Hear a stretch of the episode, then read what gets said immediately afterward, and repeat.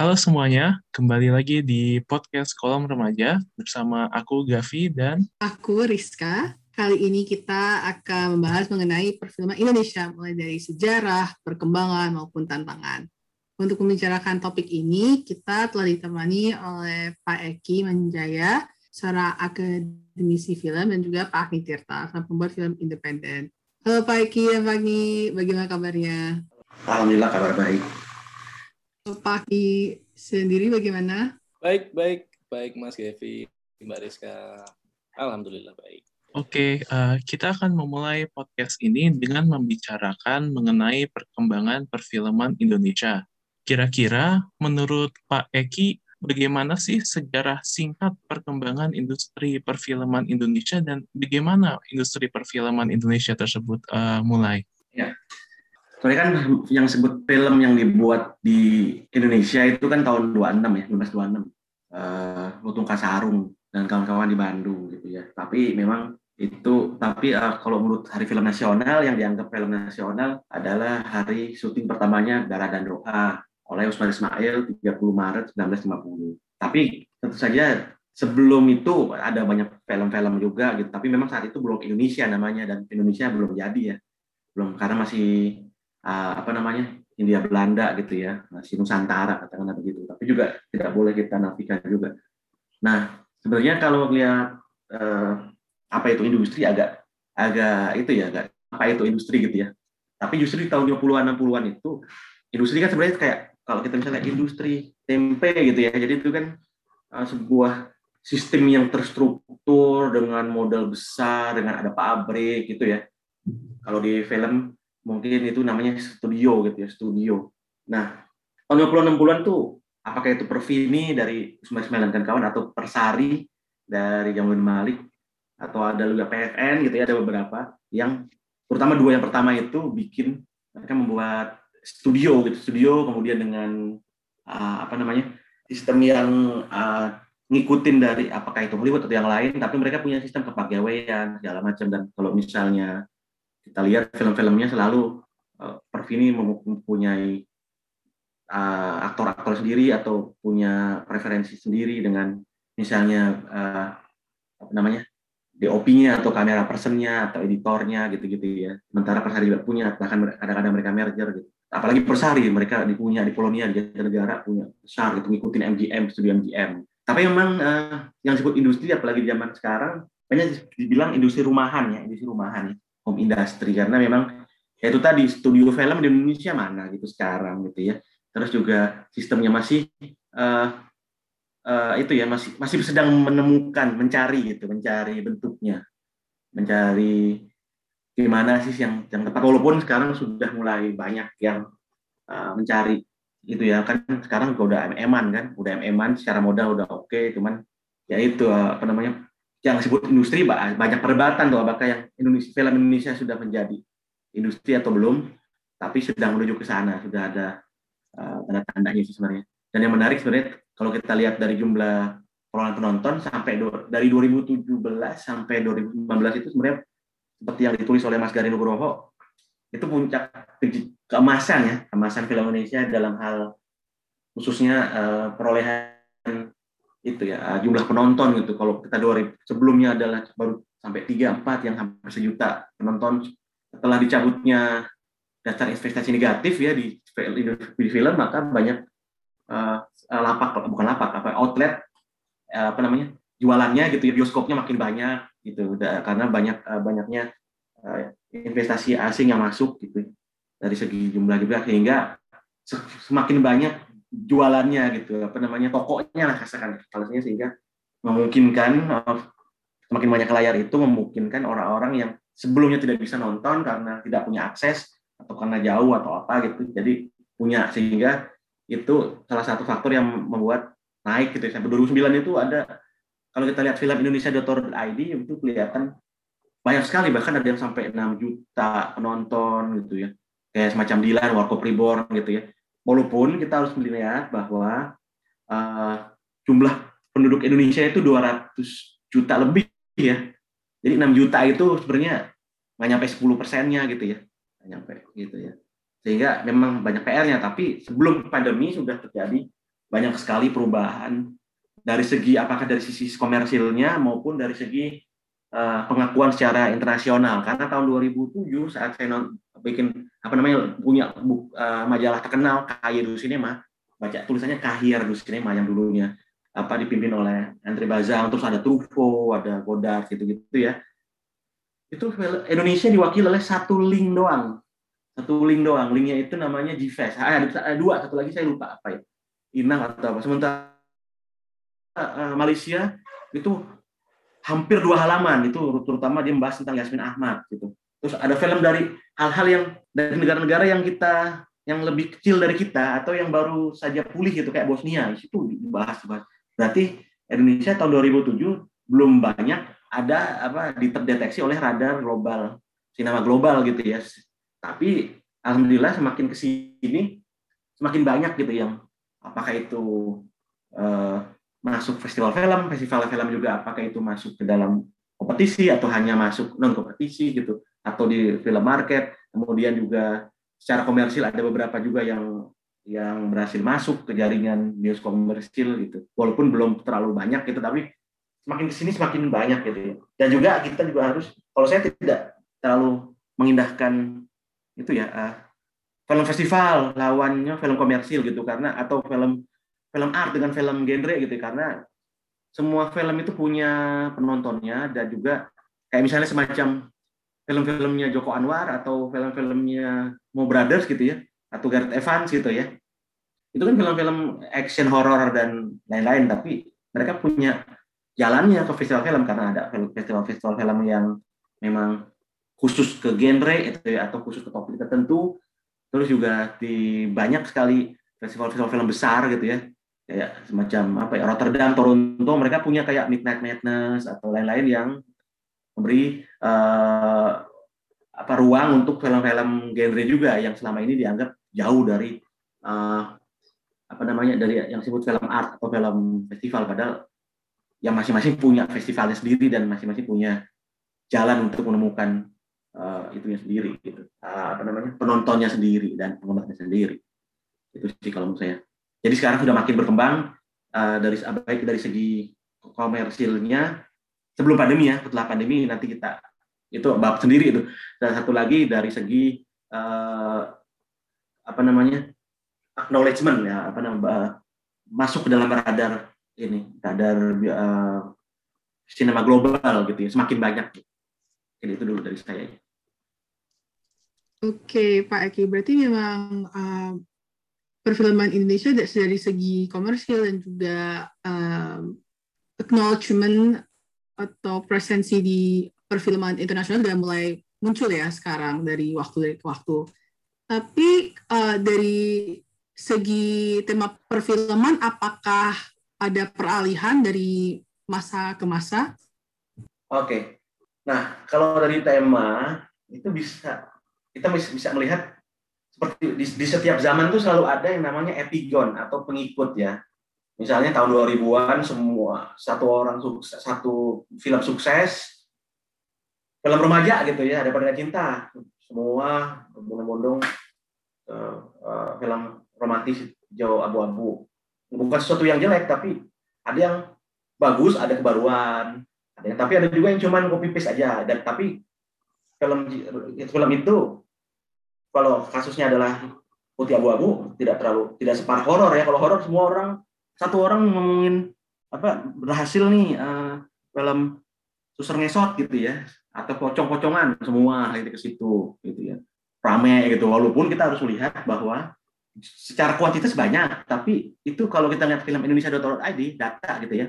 Jadi mereka itu hanya film-film horor kayak gitu, apalagi ditambah ada bintang porno segala macam, itu sangat murah ya bikinnya dan cepat gitu ya, dalam seminggu bisa gitu ya. Sehingga hanya dengan tiga ratus ribu penonton misalnya itu udah udah untung, karena itu cep, mereka bikinnya banyak gitu. Bahkan saya mendengar sekali syuting tuh dari satu tempat bisa dua gitu, bisa dua film gitu ya. Karena itulah Uh, banyak secara kuantitas, secara jumlah tidak berarti banyak dalam perolehan penonton ataupun dalam perolehan uh, pendapatan kotor gitu ya. Nah itu masih ada kayak gitu tuh yang satu orang ketika Laskar Pelangi sukses dengan film-film inspiratif semua gitu ya, ada yang ada yang oke, okay, ada yang enggak gitu lah. Itu yang kadang kan hanya ngikut, padahal kalau kita ngelihat uh, kalau kita lihat di film Indonesia dot org ini juga masalah kelemahan kita ya. Nah, kita hanya tergantung pada film Indonesia dot org dalam hal data yang bisa diakses secara publik, dan itu juga jumlah penonton agak aneh, dan hanya film Indonesia itu agak aneh karena di negara lain itu jumlah pendapatan kotor dan ada film lokal mereka dan ada juga film uh, dunia ya, Hollywood khususnya gitu. Nah, di film Indonesia dot org kita bisa melihat banyaknya film-film yang sifatnya breakthrough, breakthrough atau terobosan justru uh, menduduki box office gitu ya. Karena mungkin orang penonton makin lama makin pintar juga, maksudnya bosan juga dengan film-film kayak gitu yang selalu itu dan itu. Jadi mereka ketika ada uh, ayat-ayat cinta gitu, ketika tentang Rahbi ada film religi mereka nonton gitu ya. Kemudian berbondong-bondong orang ikut untuk film religi, itu juga masalahnya. Jadi kalau menurut saya sih, kalau kita lihat trennya, maka sebenarnya nggak usah takut buat bikin film dengan tema, ya untuk apa mengembangkan tema-tema atau topik-topik yang berbeda gitu. Mungkin ada ada samanya gitu, tapi mungkin beda. Misalnya ada ngomongin tentang religi, tapi mungkin religi yang horor gitu, misalnya jarang, atau yang action atau yang detektif gitu, kayak gitu-gitu loh. Itu masih, bahkan ketika ngomongin film horor sekarang sudah berkembang ya, sejak adanya Danur dan Mengabdi Setan berubah gitu itunya polanya. Tapi uh, sebelumnya, bah, tapi sekarang juga masih cukup banyak yang ketika kan film horor tuh ada tiga macam ya, ada yang memetakan gitu ya, ada yang namanya demonic horror, film-film setan, ada yang psychological horror itu uh, manusia yang jadi yang jadi penjahatnya gitu ya, apakah itu slasher atau orang gila atau ilmuwan gitu ya, dan juga uh, apa namanya apokaliptik horor gitu ya, misalnya diserang oleh laba-laba, diserang oleh uh, burung gitu, film-film zombie itu ya, film-film tentang bahwa dunia akan kiamat, akan berakhir. Dari sekian banyak film Indonesia masih banyak yang demonic horror gitu, dan itu pun juga horornya itu-itu aja gitu ya, walaupun sekarang udah ada perkembangan baru. Padahal demonic horror itu macam-macam, bahkan di setiap daerah punya punya nama setan masing-masing gitu. Berapa banyak orang yang misalnya tuyul, bebek gombel gitu kan jarang dieksplorasi gitu. Satu urban urban legend, semua urban legend. Nah, itu yang alhamdulillah ada perubahan, ada banyak perubahan gitu, tapi selalu akan ada epigen-epigen itu gitu. Walaupun sekarang banyak perubahan, misalnya sekarang ada apa ya? Ada sci-fi, itu kan salah satu yang yang genre yang sangat jarang di itu ya, sci-fi atau uh, itu ya misal. Tapi ada misalnya uh, Sabar Ini Ujian gitu, yang tentang kekacauan waktu ya, waktunya berulang-ulang terus misalnya. Ada itu. Terus misalnya, jadi ada ada justru dengan banyaknya variasi topik dan tema, maka penonton dikasih banyak sekali uh, menu gitu ya. Kalau kita makan, aduh pulang puasa gitu. Ada momen nggak itu itu aja, dan nggak yang sama, nggak nggak monoton, nggak homogen gitu. Misalnya horor, komedi horor gitu ya, misalnya ada ghostwriter misalnya, kemudian ada yang lain-lain. Nah, justru dengan banyak tema dan itu memberikan banyak pilihan bagi penonton sehingga gitu. Tapi kan sekarang semua ke O T T ya. Nah, di O T T itu sekarang karena bioskop masih susah gitu diakses, hanya lima puluh persen, dan nggak semua penonton Indonesia, eh, produser film Indonesia mau masuk apa namanya mau taruh filmnya di sana gitu, di bioskop. Jadi O T T, nah O T T juga punya masalah lain, yaitu banyak sekali O T T, ini kaitannya dengan pembajakan gitu. Banyak sekali O T T sehingga uh, orang-orang kebanyakan tidak mau ambil pusing. Misalnya nonton apa? Nonton aja di YouTube, walaupun dia nggak peduli legal atau tidak. Padahal itu Indonesia, film Indonesia sedang terpuruk ya. Kalau bisa kita nontonnya di O T T gitu ya, yang legal gitu. Nah, karena itu saya selalu kasih apa namanya? Uh, selalu kasih semangat dan uh, kampanye bahwa masing-masing dari kita harus membuat film uh, daftar film di O T T gitu, sesuai dengan selera kita dan favorit kita gitu. Saya udah bikin empat empat itu ya empat daftar, tapi memang harus perlu. Mas sekarang udah makin banyak daftar-daftar, misalnya film-film horor Indonesia favorit yang di Netflix misalnya gitu ya, atau di Disney Hotstar gitu. Jadi sehingga orang-orang bisa tahu, bisa oh kalau nonton ini di sini gitu, langganannya apa gitu ya, sehingga tidak ada alasan lagi untuk tidak ke untuk mencari yang gampang-gampang gitu, apakah torrent atau enggak YouTube. Nggak semua, karena nggak semua YouTube itu legal ya, karena kecuali kalau itu di websitenya uh, filmmakernya atau website uh, yang perusahaan atau sponsornya gitu ya. Ya kalau misalnya di Darah dan Doa yang saya sebut di awal tadi itu ada di uh, channel YouTube dari saya sudah restorasi gitu ya, kayak kayak gitu. Nah, uh, pembajakan juga mas- masalah penting itu cuma di, di era pandemi ini. Mungkin itu dulu ya dari saya. Oke, okay, uh, tadi menarik sih uh, Pak Eki, saya baru tahu kalau misalnya saya sendiri uh, pencinta film horor dan baru tahu kalau misalnya ada tujuh jenis film horor itu sendiri, dan uh, memang benar dari uh, perkembangan tema perfilman memang sudah banyak variasi, tapi masih banyak juga yang harus dieksplorasi ya. Nah, kita um, beralih ke Pak Agni dulu nih. Uh, menurut Pak Agni sendiri, hal-hal apa saja uh, yang ditentukan dalam pemilihan tema film, dan dalam prosesnya uh, apa kesulitan yang ditemui ketika seorang sineas memilih tema yang dipandang tabu oleh masyarakat? Oke, terima kasih. Saya uh, nyambung sedikit tadi masalah secara singkat karena kebetulan saya tinggal di Jogja, beraktivitas film di Jogja. Saya juga Ketua Paguyuban Filmmaker Jogja. Nah, saat ini saya sama teman-teman itu sedang bikin itu film dokumenter judulnya Y K empat delapan. Jadi tentang sejarah perfilman yang di Jogja. Kalau tadi menyinggung soal uh, sejarah film Indonesia yang tercatat di, di, di momentumnya adalah hari pertama syuting Darah dan Doa tahun seribu sembilan ratus lima puluh.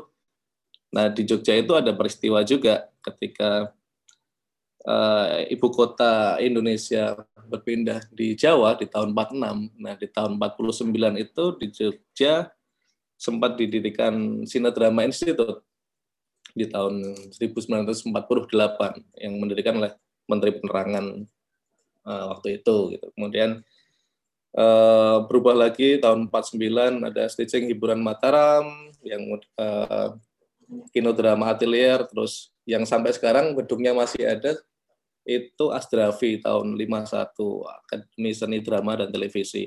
Nah, tokohnya ada Pak Teguh Karya, Arifin Sino, dan Putu Wijaya. Kemudian eh, ibu kota Indonesia pindah lagi ke Jakarta tahun lima puluh, mungkin terus industrinya berkembang di sana.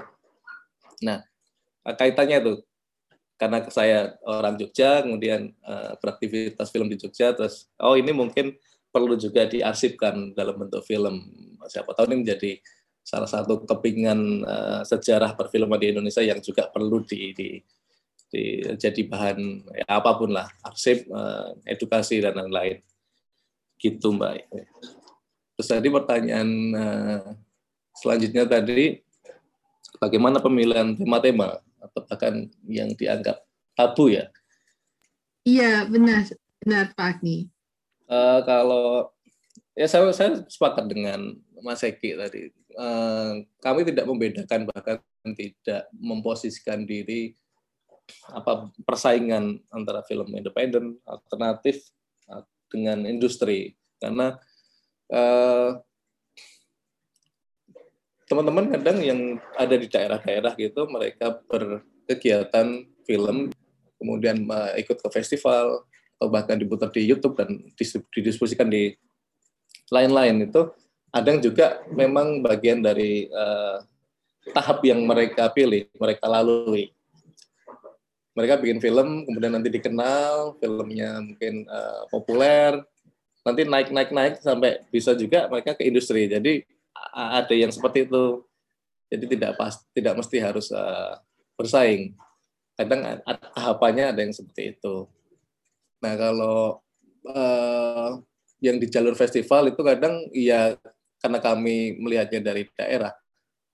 Kalau untuk menembus industri yang ada di Jakarta, kalau dikatakan industri ya, walaupun tadi Mas Eki bilang belum sih industri, tapi oke lah katakanlah itu. Dari teman-teman daerah untuk menembus di industri Jakarta itu eh, agak susah karena yang di Jakarta sendiri, filmmaker di Jakarta sendiri, antriannya tuh banyak, panjang. Ada saudara, D P, dan lain-lain itu mereka punya antrian panjang untuk bisa eh, bekerja di sana.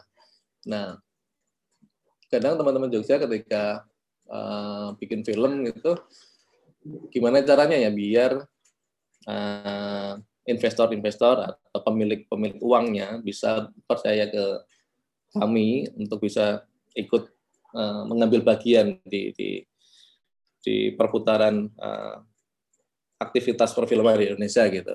Nah, kemudian mereka salah satu caranya kemudian mengikutkan filmnya ke festival-festival internasional. Itu salah satu salah satunya. Kemudian ada yang uh, menang, ada yang menjadi dapat nominasi, ada yang official selection di sana. Nah, kemudian uh, media memberitakannya. Ketika ketika film dari daerah-daerah tadi terberitakan ikut di ajang festival internasional, nah justru dari Jakartanya sendiri itu yang kemudian uh, mereka melihat dan kemudian memberi memberi memberi apa, kesempatan ke, kepada filmmaker-filmmaker daerah gitu. Jadi kembali lagi kalau dikatakan persaingan, enggak enggak selalu seperti itu. Nah, kalau sebelum kami membuat film, ketika kami bikin film sendiri dengan biaya sendiri, otomatis tidak terbebani dengan harus mengangkat tema apa atau uh, filmnya akan menjadi seperti apa. Kami punya kebebasan itu, walaupun sebenarnya ketika bikin film itu pasti sudah harus siap dengan uh, kepenontonan. Artinya, oh, penonton Indonesia saat ini apalagi sudah teredukasi dengan baik tentang film-film Indonesia yang alternatif, yang tidak hanya diputar di bioskop, tapi juga uh, film-film yang, yang punya varian genre atau pola bercerita yang yang yang lain gitu. Mereka sudah teredukasi dengan baik.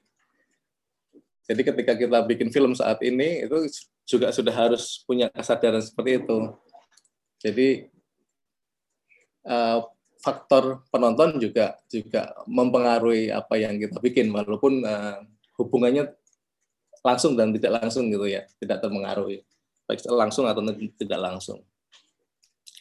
Nah, tema-tema yang dianggap tabu tadi, kami sudah sadar kalau uh, ini ada pasarnya, ini ada segmennya. Tinggal kita mau um, meletakkan di etalase mana, mau di uh, YouTube misal. Kalau di YouTube kan ada aturan-aturan tertentu yang nggak boleh pornografi dan lain-lain gitu, atau mau diputar di kantong-kantong komunitas di kampus-kampus, atau mau di festival festival film sekalian yang yang di mana semua capaian estetika itu sangat diapresiasi dan dikasih ruang.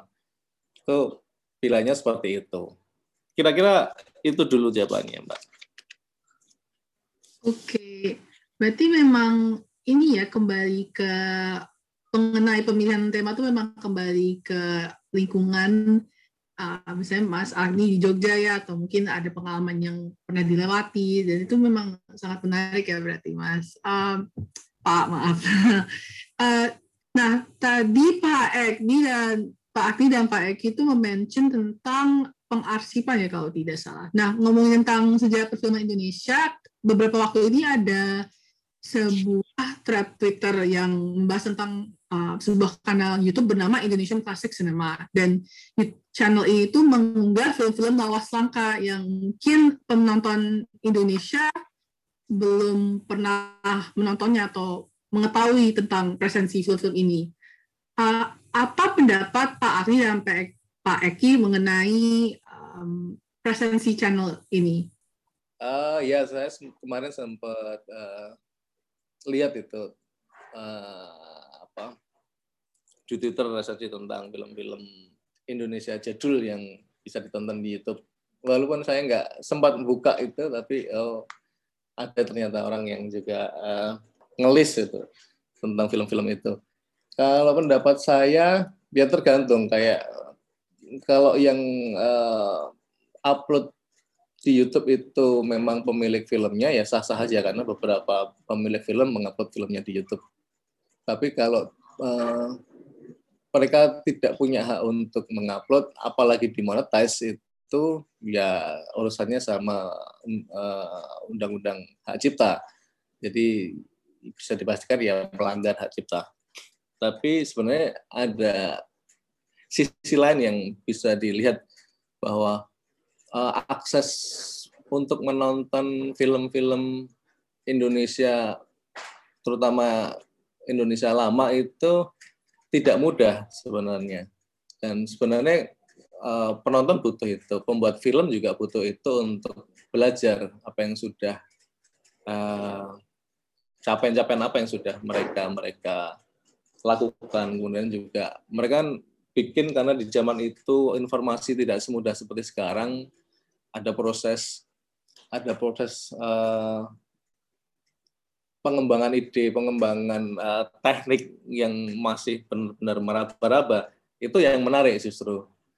Yang uh, saat ini saya sendiri pengen melihat film-film uh, tahun-tahun itu. Tapi kembali lagi aksesnya tidak tidak mudah. Nggak tahu mungkin kalau di di Korea, Jepang atau negara yang sudah maju pengarsipannya, mungkin ada museum sendiri ketika kita datang kita bisa menonton dengan mudah. Dia di, di Indonesia juga punya, tapi apakah uh, aksesnya bisa mudah dan filmnya juga sudah didigitalisasi, itu uh, saya yang tidak begitu paham. Artinya di sisi lain bagus buat uh, referensi mungkin yo nyolong-nyolong gitu, tapi uh, nggak nggak nggak oke okay karena melanggar hak cipta. Tapi di sisi lain ya ini informasi informasi yang penting, begitu Mbak. Oke, okay. uh, mungkin Pak Eki bisa menjelaskan uh, lebih mendalam lagi, silakan Pak. Ya, uh, tadi udah dijelaskan dengan bagus gitu. Jadi kalau menurut saya sih ada dua paradoks ya, dua paradoks ya. Karena satu tadi dibilang agak susah mencari film-film klasik yang legal. Eh, jadi kalau saya, kalau saya ya untuk kepentingan pendidikan karena saya dosen juga, atau pendidik, kepentingan riset, saya bolehin tuh eh, nonton di YouTube di mana gitu, karena bingung juga mau di mana gitu ya. Eh, eh, ya misalnya ya, tapi kalau untuk kepentingan komersil atau kalau sudah tahu filmnya ada di mana ya kalau bisa kita ke sana gitu. Kesana. Misalnya gini, jadi karena itulah itu nyambung dengan uh, tulis uh, apa namanya pernyataan saya bahwa kita harus selalu mengkampanyekan nonton film legal dan membuat daftar masing-masing gitu. Karena ternyata banyak loh, saya salah satu daftar saya adalah daftar film-film jadul di finding jaka sembung dot blogspot dot com atau di Public Culture.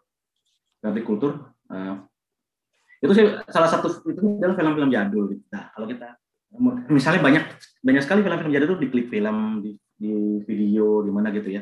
Nah, misalnya kayak Bulan di Atas Baskom, terus itu Arifin Seno, Alistair dulu yang saya tahu, yang saya ingat apa ya? E, misalnya yang paling yang paling baru adalah Jaka Sembung. Itu ada di Netflix ya, gitu kan. Nah, semua ada di Netflix, terus beberapa di Klik Film ada Raja Jin, para penunggu apa penunggu pintu kereta, terus film-filmnya Warkop, film-film Benyamin, film Susana, Beri Prima. Itu nggak cuma Klik Film, ada banyak, ada di berbagai macam ya.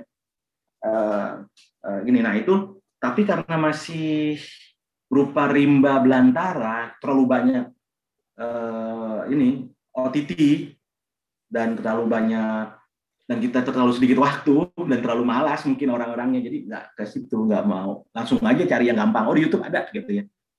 Gitu. Nah padahal sih kalau makanya dari kita harus tahu ada di mana di mananya si Anu di mana si Anu. Nanti uh, saya belum sempat buka lagi. Nanti uh, kalau misalnya ada waktu saya kasih. Ya, tapi masalahnya O T T ini harus apa? O T T ini kan kadang-kadang cuma dikasih satu tahun, dua tahun itu ya filmnya. Jadi daftar itu selalu berkembang dan bergerak gitu. Misalnya saya punya di Hook, Hook tiba-tiba mati gitu ya, gitu ya. Atau misalnya Dua Garis Biru gitu ya. Ini bukan film jadul tapi contoh aja dulunya ada di iFlix.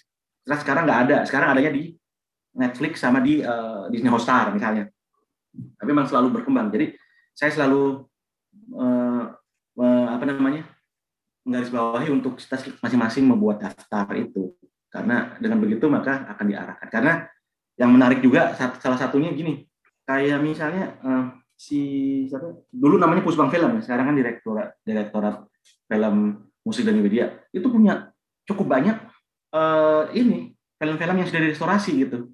Itu gimana cara aksesnya? Itu juga harus kita pikirkan bersama gitu ya. Terus juga di, di Flick ya, F L I K kalau kalian langganan T V berbayar gitu ya.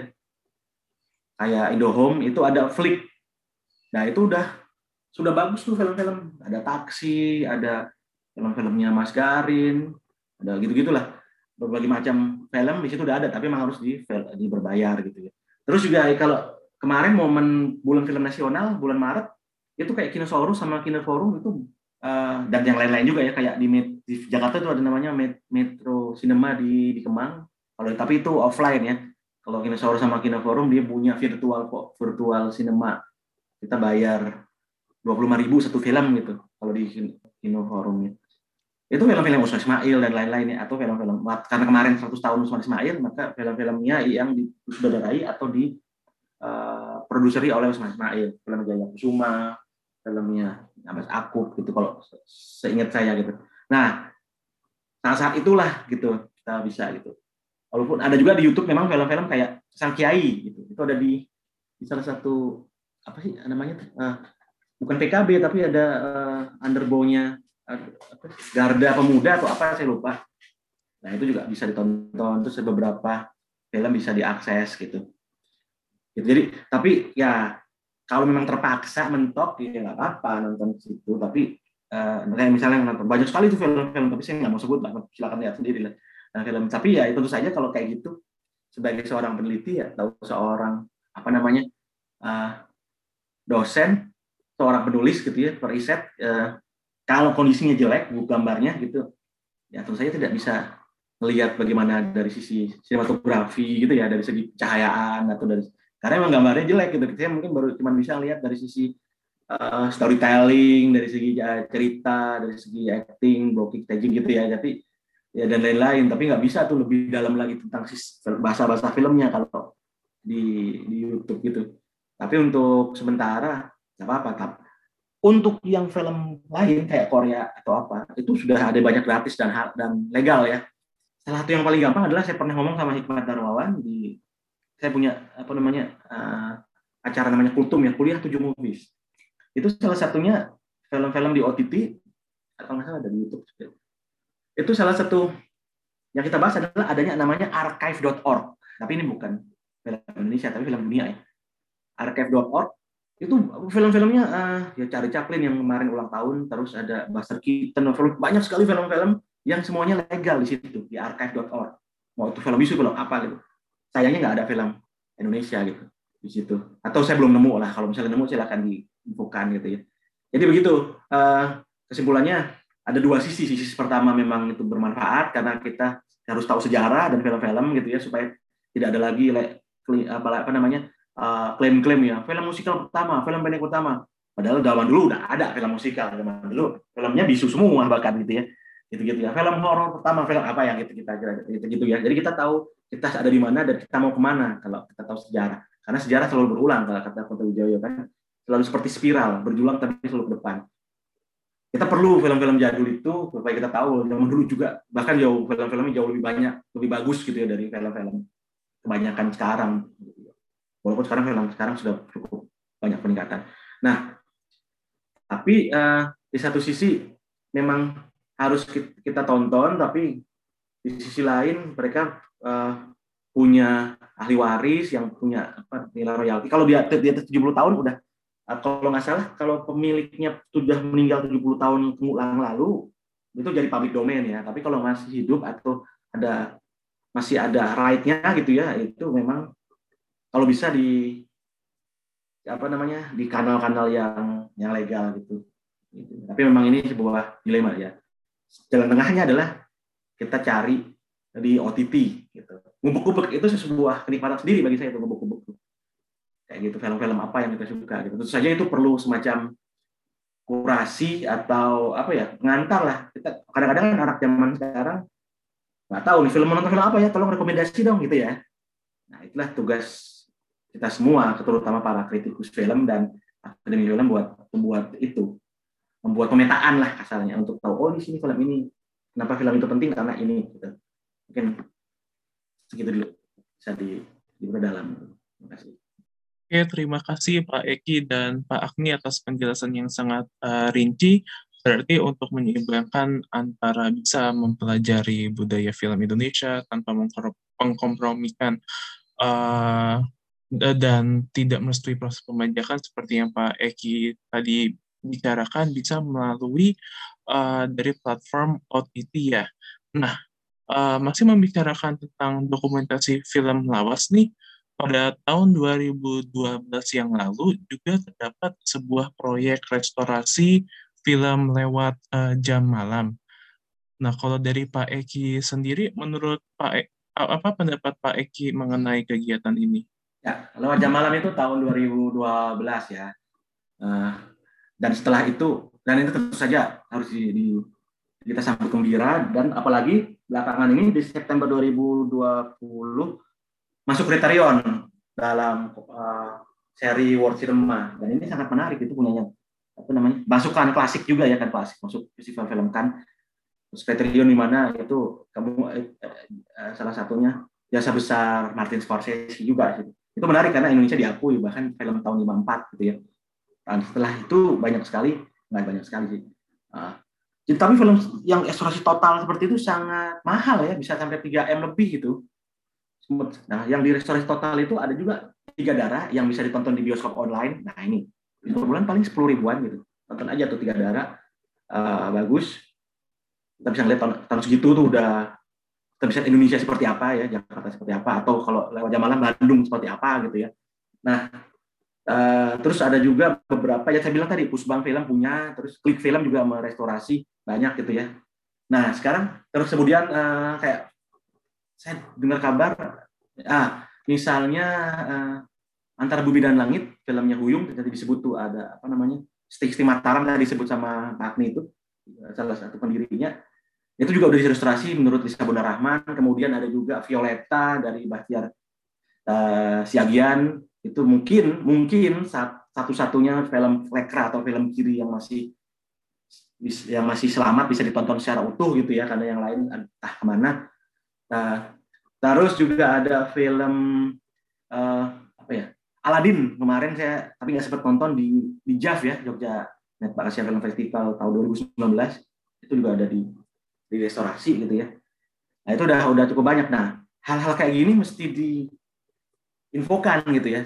Kita tahu lewat jam malam karena menurut saya untuk pertama kalinya seluruh Indonesia, ini agak lebay tapi F A T itu memang jadi isu nasional bahwa sangat bangga film Indonesia di restorasi yang ironisnya yang yang yang melakukannya adalah National Museum of Singapore dan World Film uh, Foundation-nya Scorsese. Indonesia sama sekali tidak tidak terlibat kecuali ketika uh, apa namanya uh, launching yang premier sekian belas juta atau berapa gitu, saya nggak tahu juga, saya nggak terlibat juga, tapi itu pihak asing semua gitu.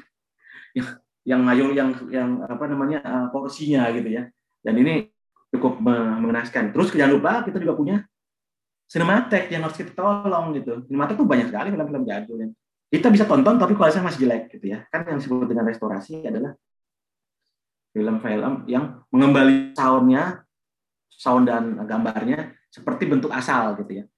Karena sekarang ada tuh di di YouTube uh, beberapa filmnya Usmar Ismail diwarnain, ya nggak apa-apa sih, cuman itu bukan restorasi. Nah, itu mungkin pengembangan yang lain gitu ya.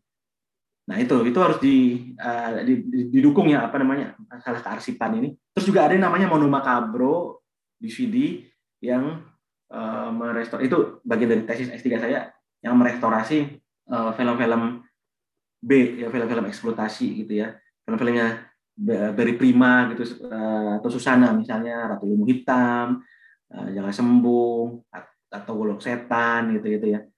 Itu juga menarik tuh karena orang luar juga untuk kepentingan komersil sih, tapi nggak, karena itu kan uh, restorasi membuat fi- uh, film itu mendapatkan kesempatan kedua untuk hidup lagi ya, kayak kayak apa namanya uh, Tiga Darah itu juga setelah direstorasi kemudian diputar lagi kan di bioskop uh, dan cukup banyak penontonnya gitu kayak gitu. Jadi apa, penonton zaman-zaman sekarang bisa melihatnya dari perspektif sekarang sekaligus belajar sejarah gitu ya, karena kan film juga bisa dilihat sebagai arsip sosial ya. Zaman itu misalnya belum ada Ancol, adanya binaria, Uh, terus apa namanya, cara dia ngomong, mereka ngomong, berdialog, cara mereka berpakaian, nah gitu-gitu.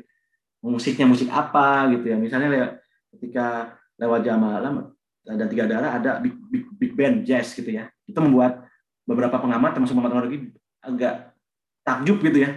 Wih, the big band tahun lima puluh empat gitu ya. Tahun lima puluh empat tuh Indonesia baru merdeka. Uh, apa ya, Pak? Belum sepuluh tahun tapi udah ada percakapan global gitu ya, percakapan internasional, transnasional gitu, bahwa Indonesia juga mengikuti tren dan sebagainya. Itu bisa dilihat dari berbagai macam sih, berbagai macam perspektif untuk dianalisa juga. Gitu. Ya, Oke, berarti um, selama ini memang restorasi perfilman nasional masih sebagian besar dipegang oleh pihak asing dan juga swasta ya Pak, dan Um, pemerintah sendiri, kalau dari penjelasan Pak Eki, belum, kontribusinya belum besar ya berarti? Itu khusus Lewat Jam Malam, tapi ada juga kayak Pusbang, ah. kan Pusbang kan pemerintah ya, atau ah, iya. ya itu mereka bikin, tapi tidak, restorasinya bukan total restorasi yang kayak Lewat Jam Malam, tapi paling bisa, paling tidak bisa di, ada usaha itu ya. Uh, walaupun pertanyaan berikutnya adalah, cara nontonnya gimana tuh? Ada kereta api terakhir, ada nyendel kecil, Nah, gitu-gitu itu cara nonton gimana gitu ya. Kalaupun bisa misalnya ya, kayak gitu eh, bahkan di ketika Hari Film Nasional, film Bulan Film Nasional, film-filmnya restorasi Pusbang juga belum itu juga belum diputar. Mungkin misalnya kerjasama dengan T V R I lah gitu ya, atau dengan dengan B U M N atau dengan apa gitu, sehingga bisa film-filmnya bisa dapat mendapatkan akses publik juga dari situ. Nah, terus juga orang Indonesia juga ada, misalnya kayak kayak Flick gitu ya, itu kan Indonesia gitu ya. Tapi untuk emang untuk kepentingannya uh, komersil, nah masalah juga gitu, banyak sekali yang yang itu ya. Atau mungkin kayak Naga Bonar, karena buat itu ada Naga Bonar jadi dua, direstorasi lagi untuk di, jadi waktu itu D V D, masih D V D ya. Ada juga sih, jadi kalau untuk orang Indonesia iya, tapi untuk pemerintah memang uh, saya baru lihat di Pusbang, tapi memang ini memang sangat mahal ya, sangat mahal. Sementara pemerintah juga punya banyak sekali P R gitu ya, pengentasan kemiskinan dan lain-lain gitu ya, pandemi dan lain-lain. Cuman ya ini sebenarnya tugas kita semua gitu yang untuk melihat. Tapi memang baik dari sektor swasta atau sektor yang lain gitu, itu sih. Tapi bukan berarti nggak punya tidak punya ini ya, tidak punya peran. Ada, tapi memang waktu, kalau waktu Lewat Jam Malam kecil, terus waktu Tiga Dara juga itu dari D I. Ya itu Amsterdam Film Museum gitu ya. Ya, Pusbang ada beberapa film, ada listnya, tapi juga masalahnya diakses gitu. Karena pus, uh, direktorat film uh, new, uh, musik new media ini juga punya juga buku-buku juga gratis, tapi karena itu hibah, masalahnya ada di masalah distribusi ya, sirkulasi ya. Gimana cara dapatkan buku-buku itu? Itu juga sama kayak filmnya gitu. Jadi itu juga harus jadi tapi kan bersama tuh bagaimana baiknya. Karena sayang buku udah ada bukunya, udah ada filmnya, udah restorasi maksudnya. Tapi satu akses, kedua susah diakses tuh mungkin karena nggak tahu cara aksesnya gitu ya. Gimana cara aksesnya nih gitu. Mungkin mungkin sama dengan O T T, dengan mana gitu ya bisa kita bisa akses filmnya. Atau di budaya saya juga yang seperti kayak uh, Darah dan Doa gitu. Sehingga semua penonton, orang bisa menonton, itu bisa jadi pembelajaran juga. Oke, okay. uh, berarti memang pemerintah sebenarnya sudah ada perannya ya, tuh. Tapi um, isunya ini adalah uh, masalah akses ke publik ya. Baik, um, terima kasih Pak Eki atas klarifikasinya tadi. Uh, selanjutnya ini untuk Pak Eki nih, uh, selain pop- popularitas film-film lawas Indonesia, belakangan ini kita juga melihat adanya peningkatan popularitas Uh, industri perfilman independen Indonesia. Uh, segara, secara garis besar, menurut Pak Agni sendiri, apa sih perbedaan film karya rumah produksi independen dengan rumah produksi konvensional? Kalau film apa uh, film alternatif atau independen sendiri, ya kalau saya melihatnya uh, lebih ke terutama yang yang di daerah-daerah. Kadang kan kita ter ter, ter apa uh, sudah ter stereotip atau mainstreamnya kalau film Indonesia itu pasti uh, pakai bahasa Indonesia, Terus yang ada di televisi lah, televisi nah, cantik, ganteng, kaya gitu. Tapi justru film-film yang muncul dari daerah-daerah itu yang uh, punya punya tawaran uh, bentuk-bentuk yang lain, walaupun secara secara secara estetika mungkin sama, masih belajar dan kadang juga uh, masih terbata-bata dalam uh, uji teknisnya, tapi ketika melihat film, misal dulu tahun dua ribu lima dua ribu enam ada film judulnya Veronica dari Purbalingga, itu se- seperti wah, bisa ya film seperti itu gitu. Tentang orang yang uh, cemburu, seorang pacar yang cemburu karena suaminya ditelepon sama Veronica. Veronica. Veronica itu maksudnya Veronica dulu waktu telepon masih uh, belum smartphone seperti sekarang. Nah, film-film dari daerah tadi yang punya punya gaya gaya-gaya tersendiri itu yang uh, menurut saya menarik justru, karena oh ada pilihan lain, film tidak harus seperti yang ada di bioskop atau di uh, televisi. Nah, kemudian uh, tadi pertanyaan lebih spesifik kemana, Mbak? Maaf. Oh ya, uh, spesifiknya itu perbedaan film dari karya rumah produksi independen dengan rumah produksi konvensional. Oke, okay, kalau perbedaannya yang dari daerah tadi otomatis mempunyai uh, cerita kayak cerita yang berbeda. Kemudian kalau di Jogja sendiri, karena saya di Jogja, uh, di Jogja itu momentumnya dulu tahun dua ribu enam itu ketika pertama kali ada Jogja Asian Netpac Film Festival atau J A F.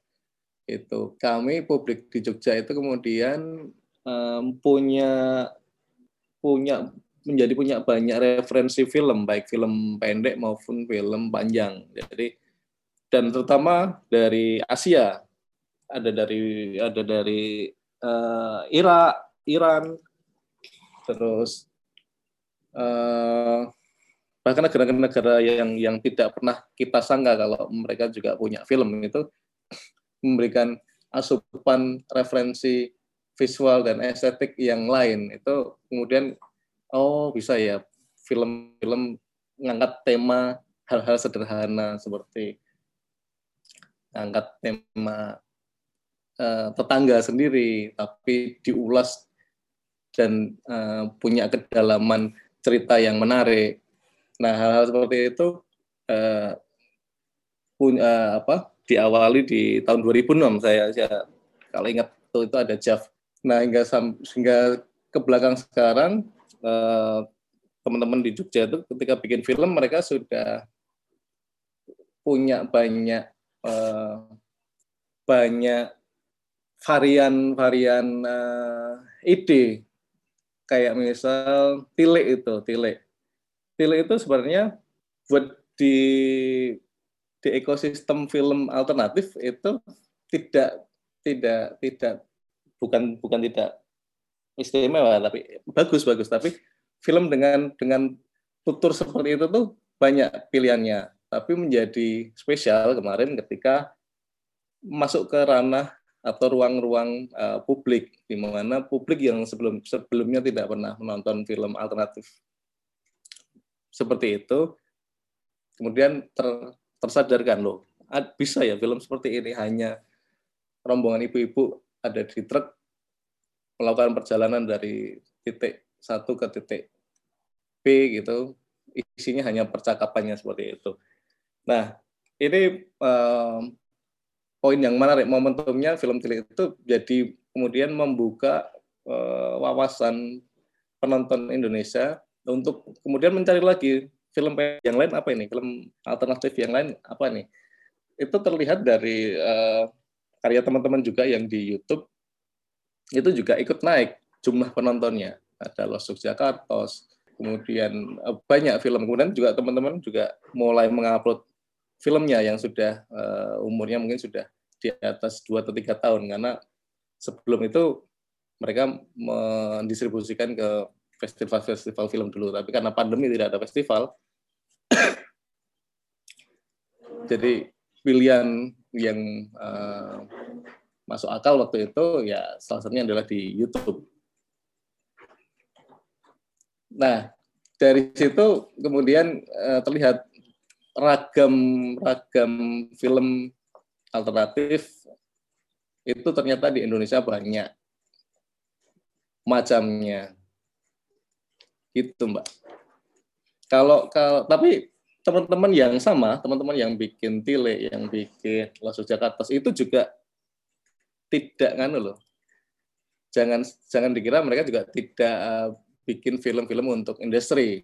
Enggak, mereka sama. Saya juga bikin film juga untuk untuk uh, ada ada modal, ada ada film yang memang pesanan gitu. Kami juga melakukan itu. Sama kemarin kami bikin web series dari produk tertentu untuk tayangan di YouTube. Ada teman yang bikin film atau seri serial juga yang diputar di GoPlay, di Klik, di iFlix.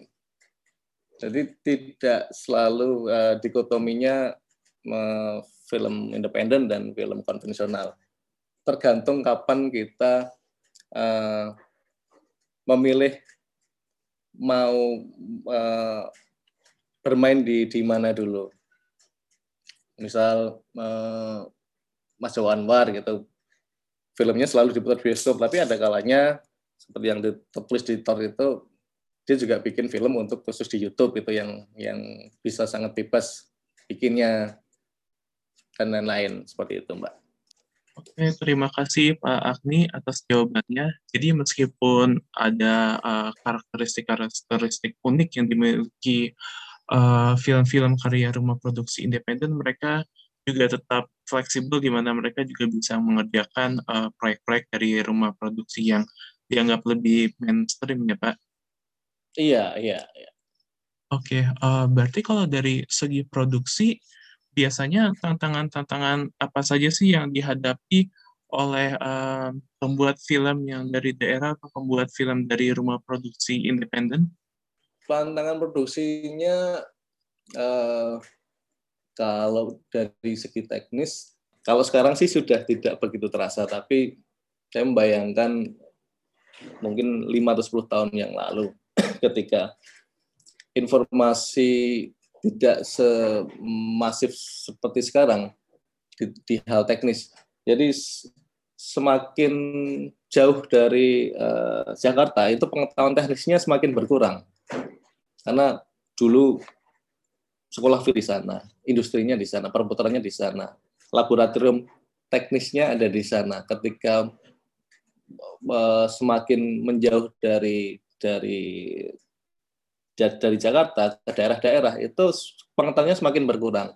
Akhirnya misal ketika filmmaker di Jogja baru bisa memakai eh, kamera yang kamera yang proper, misal kamera yang memang untuk bisa untuk membuat film eh, standar bioskop itu belum sampai sepuluh tahun dengan sistem yang benar ya.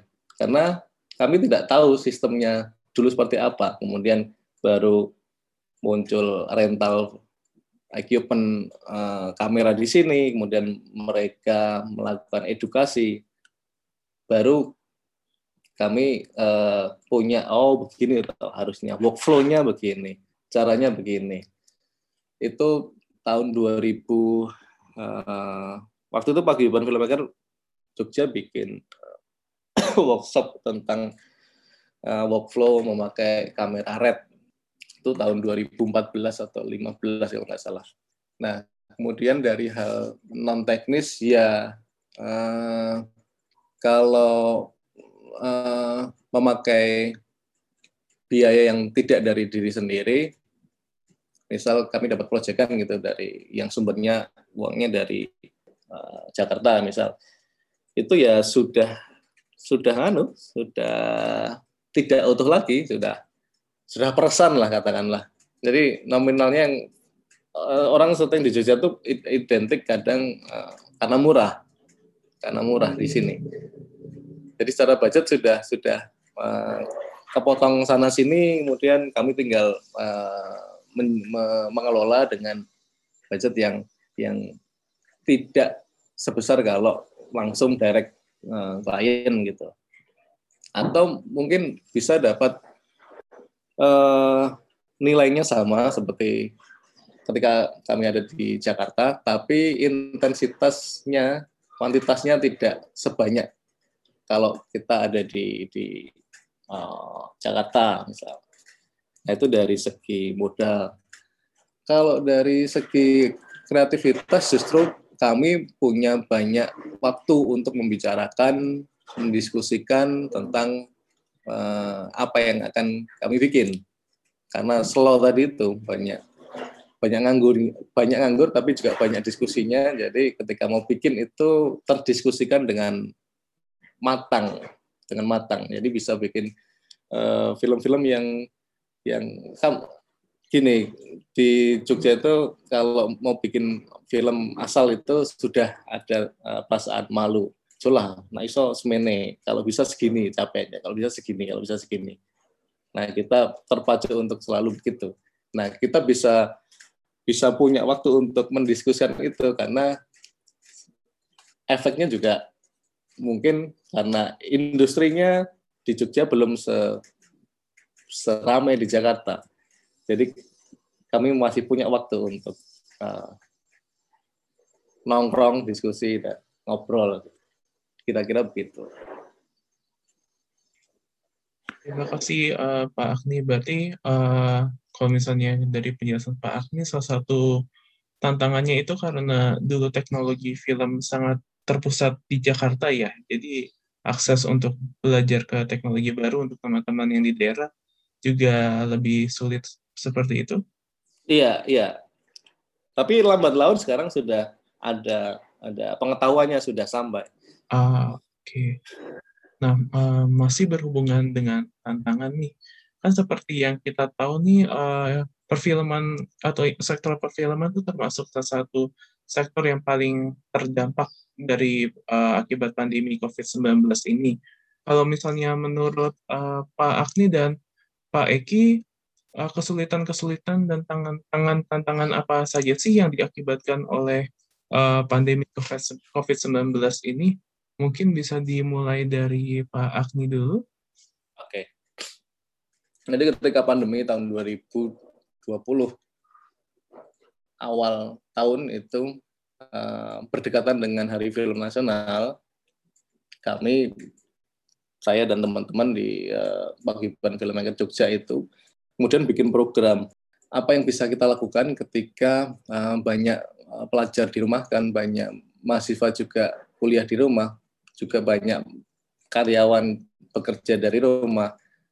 Kemudian uh, saya punya ide bagaimana kalau kita membuka akses film-film pendek kita yang selama ini hanya bisa dinikmati, ditonton di festival atau di kampus-kampus, kita buka di YouTube dengan uh, uh, periode waktu tertentu. Misal Hari Film Nasional itu uh, di sebulan kita kita merayakannya. Ya udah, kita buka film kita selama sebulan dari tanggal tiga puluh April sampai tiga puluh Maret. Nah, uh, kemudian waktu itu bersamaan dengan teman-teman membuka akses film mereka diupload oleh uh, channel YouTube Paguyuban Filmmaker Jogja, itu ada sekitar banyak, itu ada tiga puluhan atau empat puluhan film pendek yang diputar waktu itu di bulan uh, bulan film nasional itu. Nah, bersamaan dengan itu kami juga bikin uh, donasi untuk membantu uh, petugas medis waktu itu, karena uh, waktu itu belum belum petugas medis masih butuh banyak bantuan A P D, masker dan lain-lain. Nah, itu berjalan dengan lancar dan uh, responnya dari penonton bagus. Oh ya, kami juga bikin workshop untuk uh, umum lewat Zoom tentang uh, pengetahuan filmmaking. Ada produser, ada sutradara, ada penulis sutradara, eh ada penulis naskah, ada asisten sutradara, dan di artistik sampai ke audio juga. Itu kami bikin selama di bulan film kemarin, selama pandemi.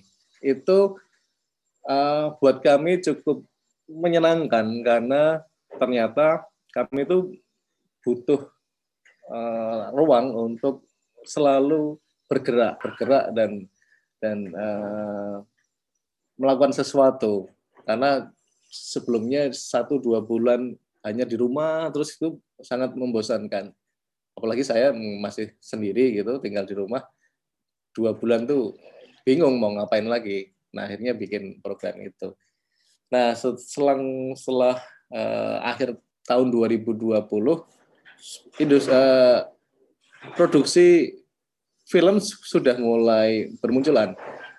Yang sebelumnya terhenti karena pandemi, kemudian ada yang sudah mulai mulai produksi lagi, berani untuk melanjutkan. Saya sendiri waktu itu dapat dana fasilitasi, fasilitasi bidang kesenian dari eh, bidang kebudayaan dari Kemendikbud F B K un, untuk bikin film dokumenter panjang di akhir tahun, di bulan November, eh, September, November gitu. Tapi saya juga melihat teman-teman juga sudah mulai produksi sampai sekarang. Dan rata-rata mereka bikin untuk eh, platform digital, O T T. Ada yang web series dari W T V, ada yang untuk eh, Klik, dan lain-lain gitu. Nah, tantangannya adalah uh, ada pasti ada hal yang berbeda produksi film di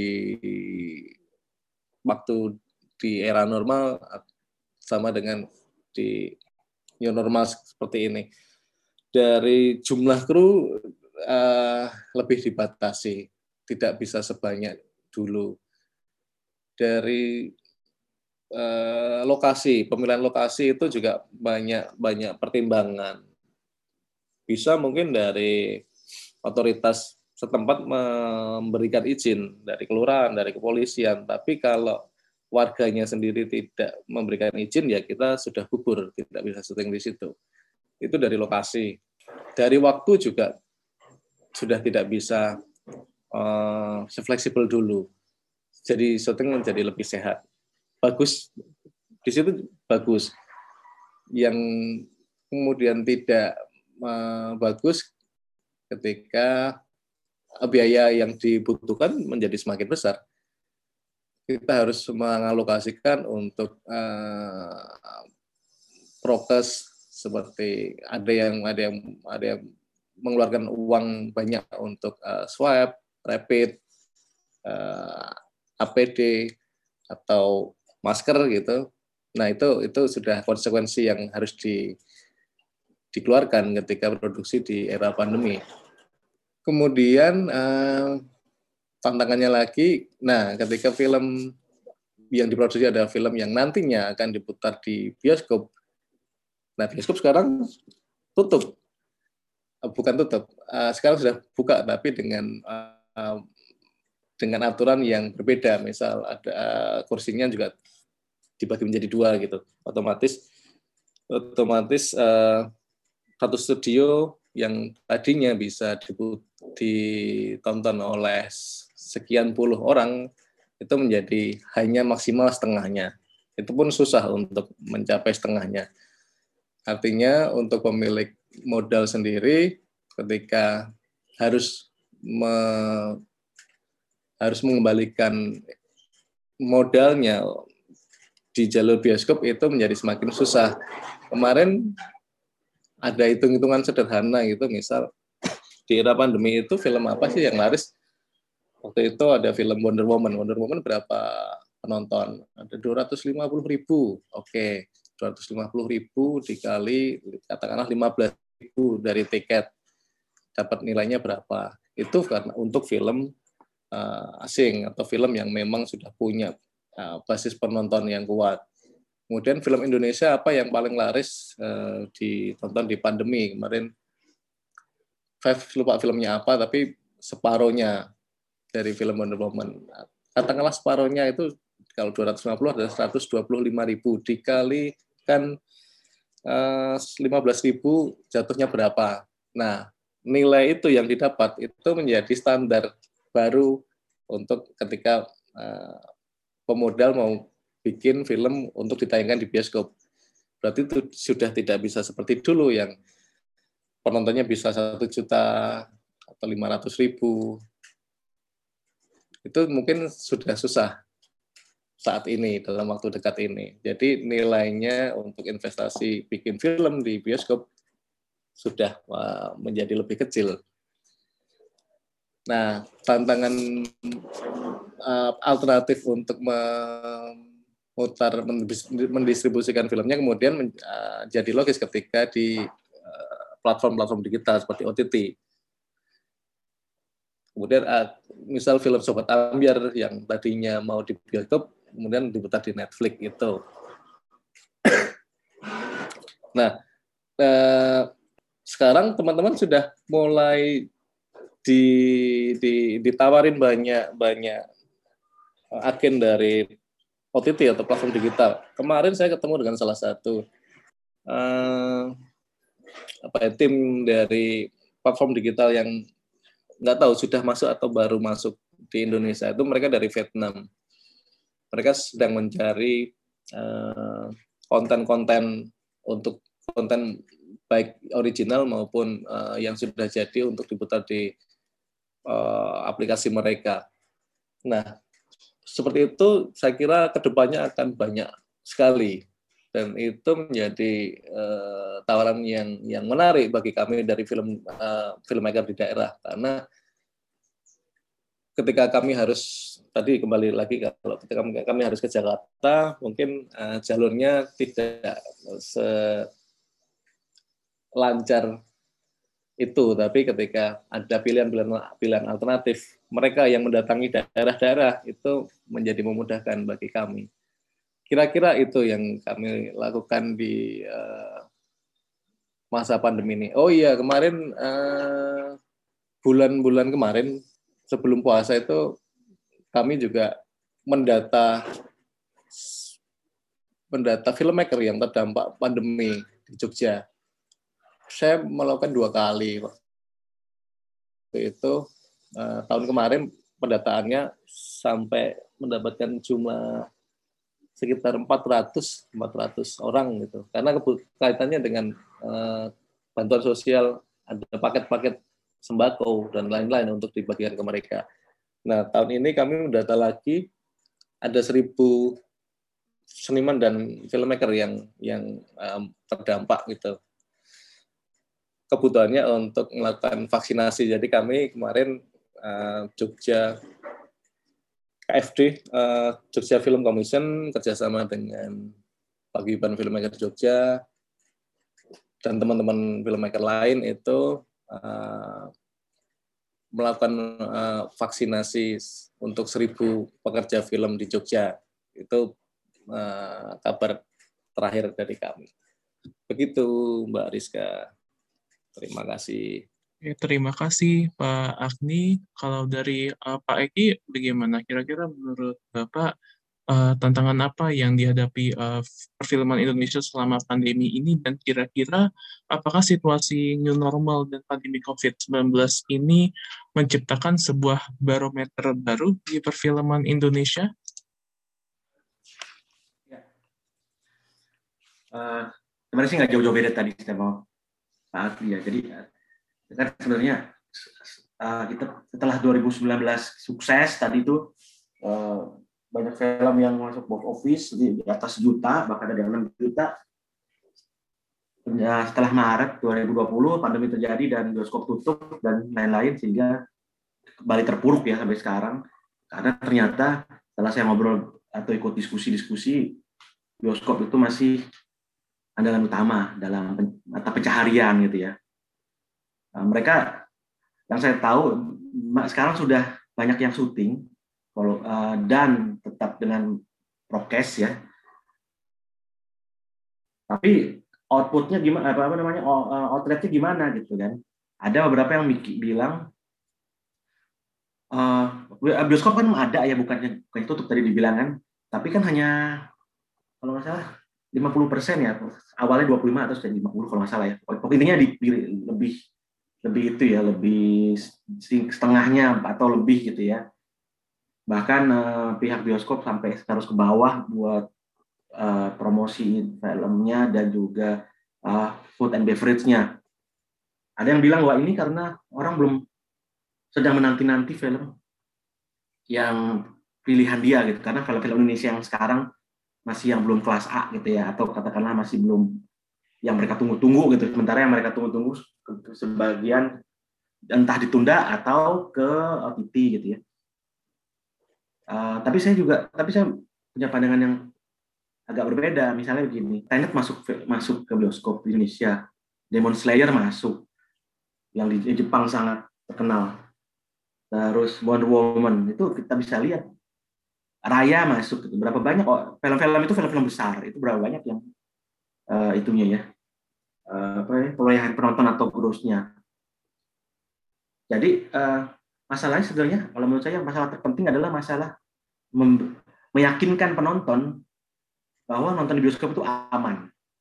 Nah, itu yang harus di. Kan kemarin ada surat terbuka ya bioskop yang kemudian dikritisi atau di apa ya, termasuk saya termasuk yang setuju, jangan hanya bioskop tapi semua semua hal harus kita bantu ya. Tapi memang bioskop juga perlu dibantu karena itu salah satu uh, apa ya uh, lapaknya gitu ya filmmaker, tapi bukan itu satu-satunya. Jadi itu uh, membantu perfilman satu hal, membantu bioskop hal lainnya gitu ya, dua mungkin bagian dari itu. Nah, jadi memberikan kesamaan harus teknis, misalnya ini misalnya ya, misalnya apakah sebelum masuk harus ada genos gitu ya, walaupun banyak orang yang nggak, soalnya kalau antigen kan agak susah, atau harus ada sertifikat vaksin atau apa, gimana lah caranya gitu ya. Kalau misalnya genos, siapa yang bayarin genos? Apakah di, di penonton atau ke pihak bioskop atau ke dari pemerintah yang mensubsidi atau gimana kayak gitu. Ini coba contoh saja itu sebenarnya, sehingga dengan adanya sebuah hal konkret maka Eh, apa namanya penonton merasa aman untuk kembali ke bioskop gitu. Sekarang sih banyak yang bilang masuk ke bioskop walaupun lima puluh persen ya, lima puluh persen doang atau kurang bahkan gitu ya, susah gitu lima puluh persen. Tapi itu satu gitu. Terus kedua masalahnya adalah masalah O T T. Banyak orang berpikir karena ya, misalnya kayak tadi disebut eh, apa namanya sobat ambiar segala macam ke O T T, nggak cuma sampai ambiar, banyak ya. Eh, film-filmnya Herwin tuh ada banyak, ada banyak di Disney Hotstar, minta saya untuknya dan sebagainya. Tapi ternyata ya itu O T T, menurut yang saya diskusi-diskusi ngobrol-ngobrol itu nggak nggak bisa ya untuk bertahan hidup lah tanda-tanda kutip ya, untuk ya daripada nggak ada ya, supaya tetap uangnya muter atau apa itu bisa gitu. Tapi ada masalah lain. Uh, satu, mereka masih tetap ingin ke bioskop, uh, yang balik lagi ke poin nomor satu saya gitu ya.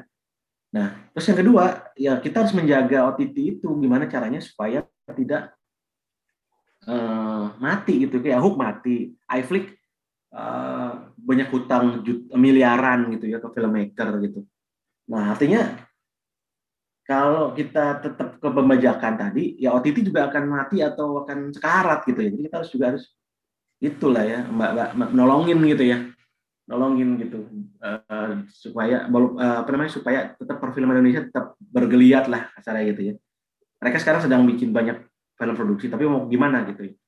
Nah, gitu ada dua, ada dua tadi. Nah, sisi-sisi lainnya adalah sekarang bioskop bukan jadi satu-satunya barometer film. Jadi film independen atau film uh, apa namanya uh, ya katakanlah film independen atau film outer ya, film personal segala macam, eksperimental dan bukan eksperimental sih ya, film independen lah ya. Film independen itu nggak harus yang artsy-fartsy ya, film yang banyak juga film horor yang dibikin independen gitu misalnya. Nah itu juga diakui, film yang di luar bioskop diakui. Contohnya yang paling konkret adalah bioskop eh oh bioskop. F F I ya, F F I tahun lalu itu membolehkan film-film yang tidak masuk bioskop untuk dinilai itu dalam apa, misalnya mudik ya di Mola T V misalnya.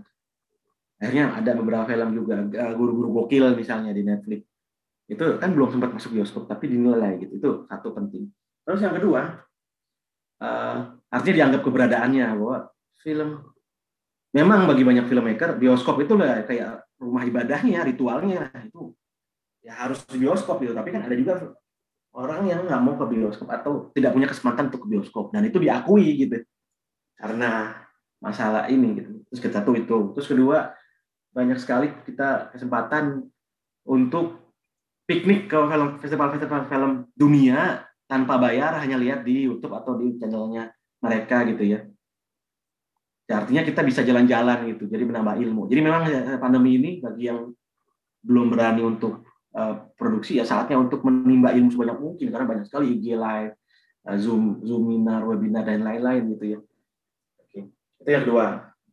Terus yang ketiga, adanya sebuah, ini masih harus dieksplorasi ya penelitiannya, ada yang disebut dengan desktop filmmaking atau Zoom filmmaking gitu, atau uh, bahkan TikTok gitu ya, kayak Jason Iskandar di film di apa ya, di beberapa film X X dan Z gitu, X X dan Y gitu, X dan Y gitu ya, oh, X dan Z salah, itu di TikTok gitu ya, bersambung lah TikTok satu menit, tapi dia ber, uh, berhasil uh, membuat justifikasi modifikasi dalam semenit semenit semenit semenit gitu, gimana caranya. Terus juga kalau kita lihat di uh, pembukaan, ada tuh di YouTube-nya Festival Film Purbalingga, itu di menit setengah terakhir, apa setengah jalan itu ada tiga film. Nah, film ketiganya itu cuma dua orang doang ngomong di Zoom, uh, dan itu menariknya banget itu. Judulnya apa ya? Judulnya, uh, Mas Agni bisa bantu apa ya judulnya? Tunda ya, tunda atau apa gitu ya? Saya lupa. Punya menunda per- pernikahan, mereka mau nikah tapi karena pandemi belum dulu. Nah gitu itu. Oh, yang yang kan laki-laki sama perempuan itu. Uh-uh. Itu film yang, kalau filmnya itu. Film Jogja itu ya. Di Jogja, Mas Ipung. Itu program kami kemarin bikin sepuluh film uh. tema pandemi untuk membantu teman-teman uh, filmmaker di Jogja yang nggak berproduksi gitu. Ya, yeah, uh, yeah, betul. Nah, itu bisa tuh pakai estetika Zoom hanya dengan modal Zoom, tapi ceritanya kuat sehingga bisa menarik gitu, dan dengan berbagai macam kendalanya, misalnya tiba-tiba mati, tiba-tiba nggak ada sinyal, itu kan sehari-hari kita banget. Terus juga ada film apa sih namanya, ah, Virtual Body ya di YouTube itu series ya, juga pakai Zoom. Yang paling terkenal sebenarnya ada juga yang di apa sih dulu film horor tuh di Zoom, tapi lebih canggih sih, maksudnya dengan berbagai macam yang mirip-mirip searching lah gitu cara filmmakingnya, apa namanya, baca filmnya ada tiba-tiba ada ada emoticon, ada apa ada apa gitu. Lebih canggih, tapi itu semua budgetnya nol nol budget, nah itu menarik. Jadi ada semacam uh, adaptasi terhadap new normal, terutama yang belum waktu awal-awal pandemi ya, satu tahun pertama lah gitu ya, belum mau uh, produksi, pakai cara dengan Zoom atau dengan cara cara-cara yaitu Zoom kreatif itu, atau itunya uh, apa namanya uh, lapaknya, bukan bioskop, bukan O T T, tapi malah TikTok yang, atau kalau menurut kata Mas Garin Nugroho itu vertikal. Nah, filmmaking, filmmaking gitu ya. Jadi bukannya horizontal, tapi dia berdiri kayak kayak layar bioskop. Nah itu ada terjadi perubahan-perubahan itu. Dan ini tentu saja menarik karena ya itu bagaimana filmmaker dan uh, festival film beradaptasi ya. Ya termasuk festival film yang saya geluti, Madani Film Festival gitu. Nah itu semuanya online, dan rupanya dengan online itu, misalnya festival eh, diskusinya, diskusinya justru dari berbagai penjuru, nggak cuma Indonesia tapi dunia juga gitu ya. Kayak Roma Irama dan Garin Nugroho ada di YouTube-nya Dewan Kesenian Jakarta. Itu yang yang sampai delapan ratus ribu lebih. Eh, salah. delapan ribu, delapan ribu, saya lupa. delapan ribu salah bukan ribu. delapan ribu lebih yang kalau view ya, yang kalau di kalau kita offline nggak mungkin delapan ribu orang gitu. Datang ke satu acara gitu, nah kayak kayak gitu. Uh, Terus juga filmnya juga bisa ditonton gitu, terus juga bisa juga ngobrol. Misalnya kemarin itu kita di Madani Film Festival itu utang undang uh, Yona Naka dari Jepang gitu ya, Alicia Izarudin dari Malaysia gitu, terus juga salah satu siapa namanya tuh Jamal, eh kalau saya lupa namanya, saya Sayyid Jamal ya, Sayyid Jalal, Sayyid Jalal, Ruhani dari Afghanistan, tapi sekarang dia lagi di uh, di Berlin kalau nggak salah gitu. Jadi semua lintas-lintas gitu, terus saya bisa nonton uh, diskusi, ada Zangzi, ada Zangzi, ada Guillermo del Toro, ada Christopher Nolan di apa U I apa namanya uh, online apa U I Film Festival di YouTube, di YouTube itu, itu ada belasan bahkan puluhan festival film plaza ikut di situ, kayak gitu ya. Uh, apa namanya? Jadi membuka kesempatan. Jadi memang uh, kita cari-carilah uh, sisi-sisi sisi-sisi baik dari tanda kutip ya, dari pandemi kita cari kesempatan gitu, walaupun memang cara ini masih terpuruk ya, ya semoga. Dan katanya uh, itunya pemulihannya bisa dua tahun nih, tapi ya kita harus selalu optimis dan itulah cari-cari jalan lah, sinergi semua uh, apa namanya uh, semua ekosistem ya, semua elemen di ekosistem gitu. Misalnya di Alam Sutra ini dekat kampus saya, Binus, ada drive-in senja, uh, drive-in ya, Bapak, teater mobil, walaupun itu cuma buat kelas atas aja ya, dua ratus ribu satu mobil dengan dua orang gitu di dalamnya gitu-gitu.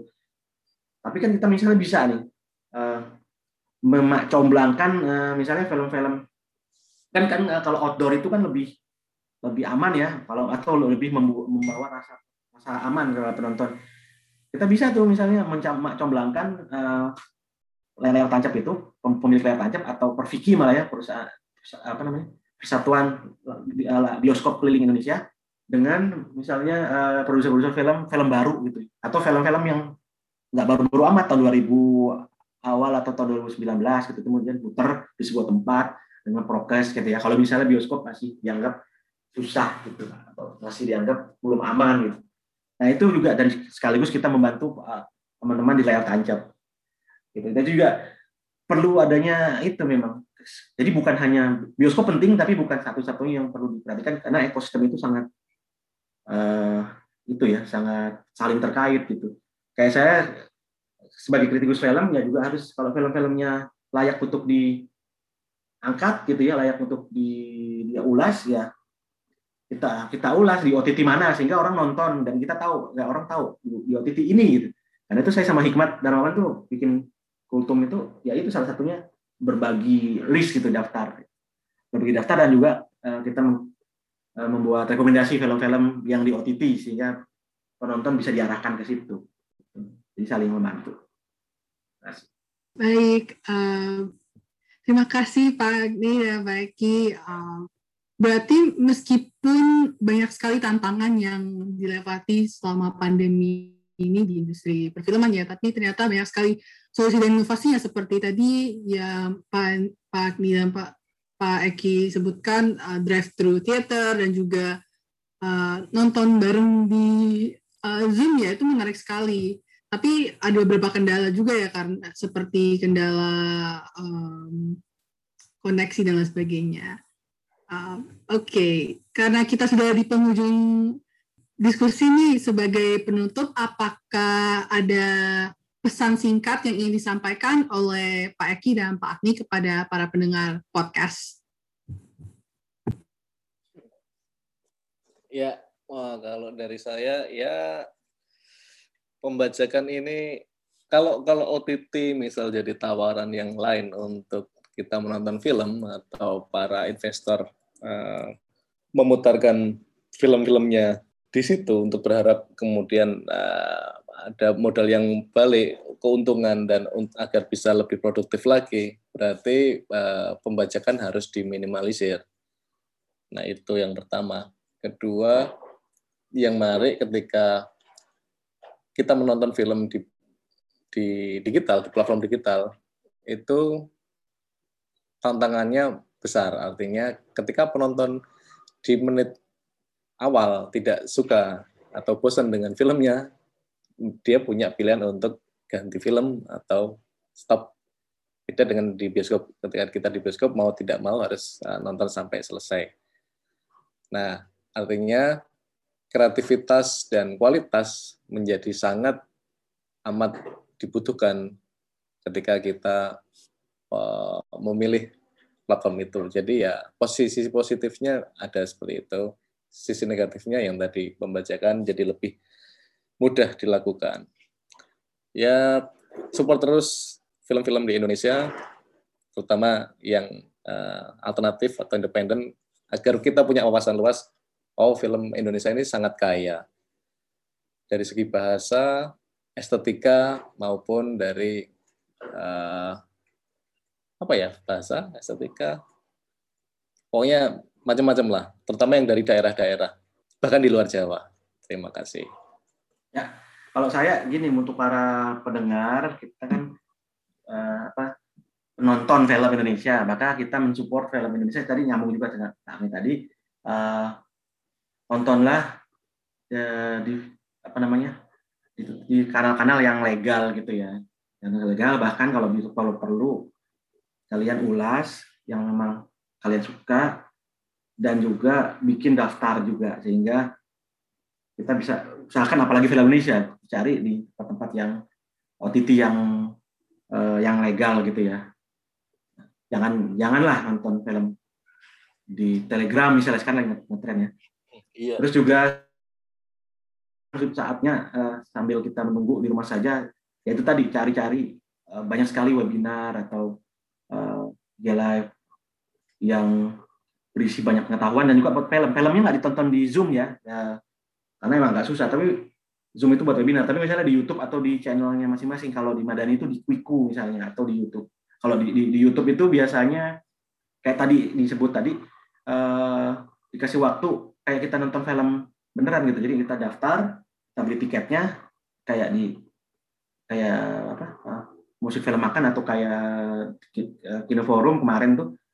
Nanti dikasih link, dikasih link ada yang dikasih kode atau atau atau yang di YouTube itu dikasih uh, jadi lima menit atau sepuluh menit sebelum filmnya diputar kita masuk gitu, terus kita tonton, terus filmnya ketika film selesai filmnya ditutup lagi gitu. Atau kayak Madani di, di Madani itu dipakai apa geoblock gitu ya, jadi nggak bisa kalau nggak hanya ada data tertentu yang bisa nonton atau hanya ditonton di browser tertentu. Jadi memang untuk mencegah itu ya, atau ada watermark gitu ya, jadi memang memang udah ini udah dijamin aman itu. Jadi itulah kita kalau sebagai penonton, maka tontonlah film-film Indonesia di yang legal, dan kita bikin ulasannya dan bikin eh, apa namanya daftar-daftar yang kalian suka. Nah, daftar-daftar itu ya terserah kalian mau bikin daftar film horor terbaik lah atau apa ya, sehingga kita juga membantu yang lain supaya yang masih bingung karena ini rimba yang sangat luas ya, di O T T mau nontonnya di mana ya? Nah itu silahkan di, diarahkan gitu. Karena ya itu masih tersembunyi kan? Karena kita harus kita harus angkat, kita harus uh, bahas dan bikin daftarnya gitu. Jadi itulah supaya gitu ya, uh, menghindari pembajakan gitu ya. Terutama film-film yang baru ya, yang sepuluh tahun terakhir, nah itu masih banyak tuh di O T T. Terima kasih. Baik, terima kasih banyak Kak Eki dan Pak Ki atas uh, insight yang sudah di-sharing ya di podcast ini. Dan semoga uh, para pendengar mendapatkan banyak insight untuk mulai mensupport perfilman Indonesia lewat uh, streaming atau kanal uh, perfilman yang uh, legal ya. Dan terima kasih juga untuk kedatangan di podcast Kaum Remaja, Pak Agni dan Pak Eki. Terima kasih atas kesempatannya. Terima kasih kesempatannya.